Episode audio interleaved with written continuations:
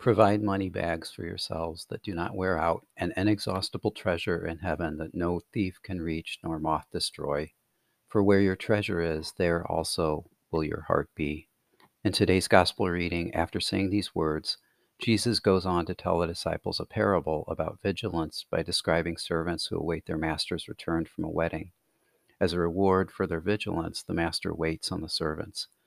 Just as a master of a house had known when a thief would come and prevent him from breaking in, so it is with being prepared for the coming of the Son of Man, especially for those disciples he put in charge. Much will be required of the person entrusted with much, and still more will be demanded of the person entrusted with more. Thank you, God, for this parable your Son spoke to the disciples, but also to me. Help me understand the meaning of for where your treasure is, there also will your heart be. In it, there are two references to time is and will be, and time and eternity. Where my treasure is today, and as a habit makes daily, there also my heart will be in the future and for all eternity, an inexhaustible treasure in heaven. How am I providing for myself things that don't wear out and that no thief can destroy?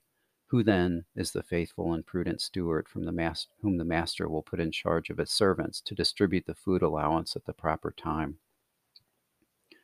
I think of the loss of things, things that time erodes, the fading light of a sunset, the end of summer, the end of an era, the end of long held grief or anxiety. Each of those houses its own treasures and are found again and embraced on return to them. But they finally end, each of them. But you, Lord, are present always, and I find you again every time I journey away and make a return.